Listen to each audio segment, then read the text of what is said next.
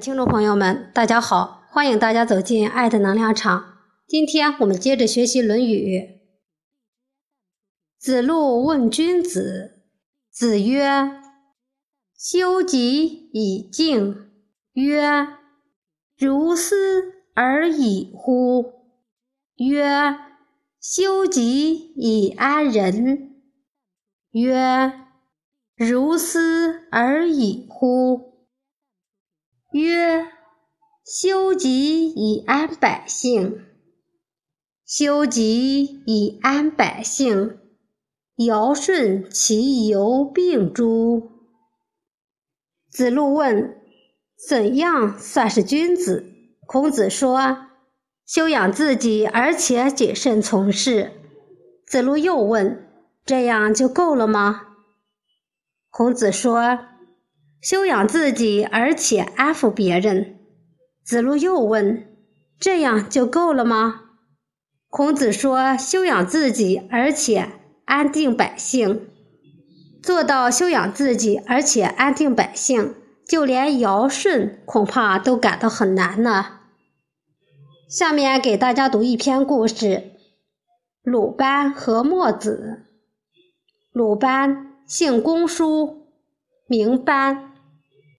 因为是鲁国人，所以人们称他为鲁班。鲁班是木匠出身，他对后世最大的贡献就是发明了各种木工器具，所以鲁班被奉为木匠的祖师爷。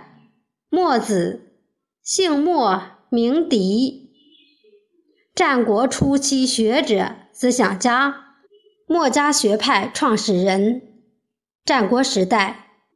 鲁班与墨子曾有过一次独一无二的战争演练，两人在沙盘上的比试较量，决定了楚宋两国的命运。大约在公元前四五零年的时候，楚国很重视专业人才，他们请来鲁班设计工具。鲁班替楚王设计了一种看起来简直是高的可以碰到云端的梯子——云梯。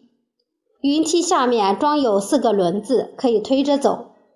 更为巧妙的是，它的顶端有两个大铁钩，一搭上城墙就牢牢地勾住，无论如何都推不掉。楚王决定用云梯攻打宋国。楚国制造云梯的消息一传出后，列国诸侯都有点担心，特别是宋国，听到楚国要来进攻，更加觉得大祸临头。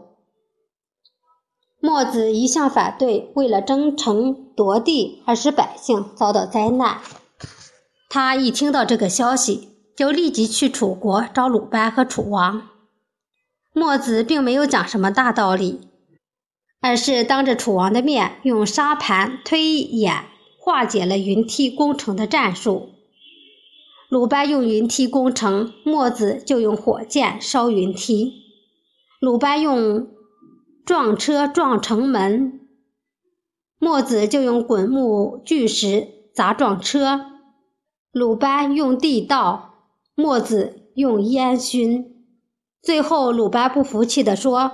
我还有一个办法，但我不想说。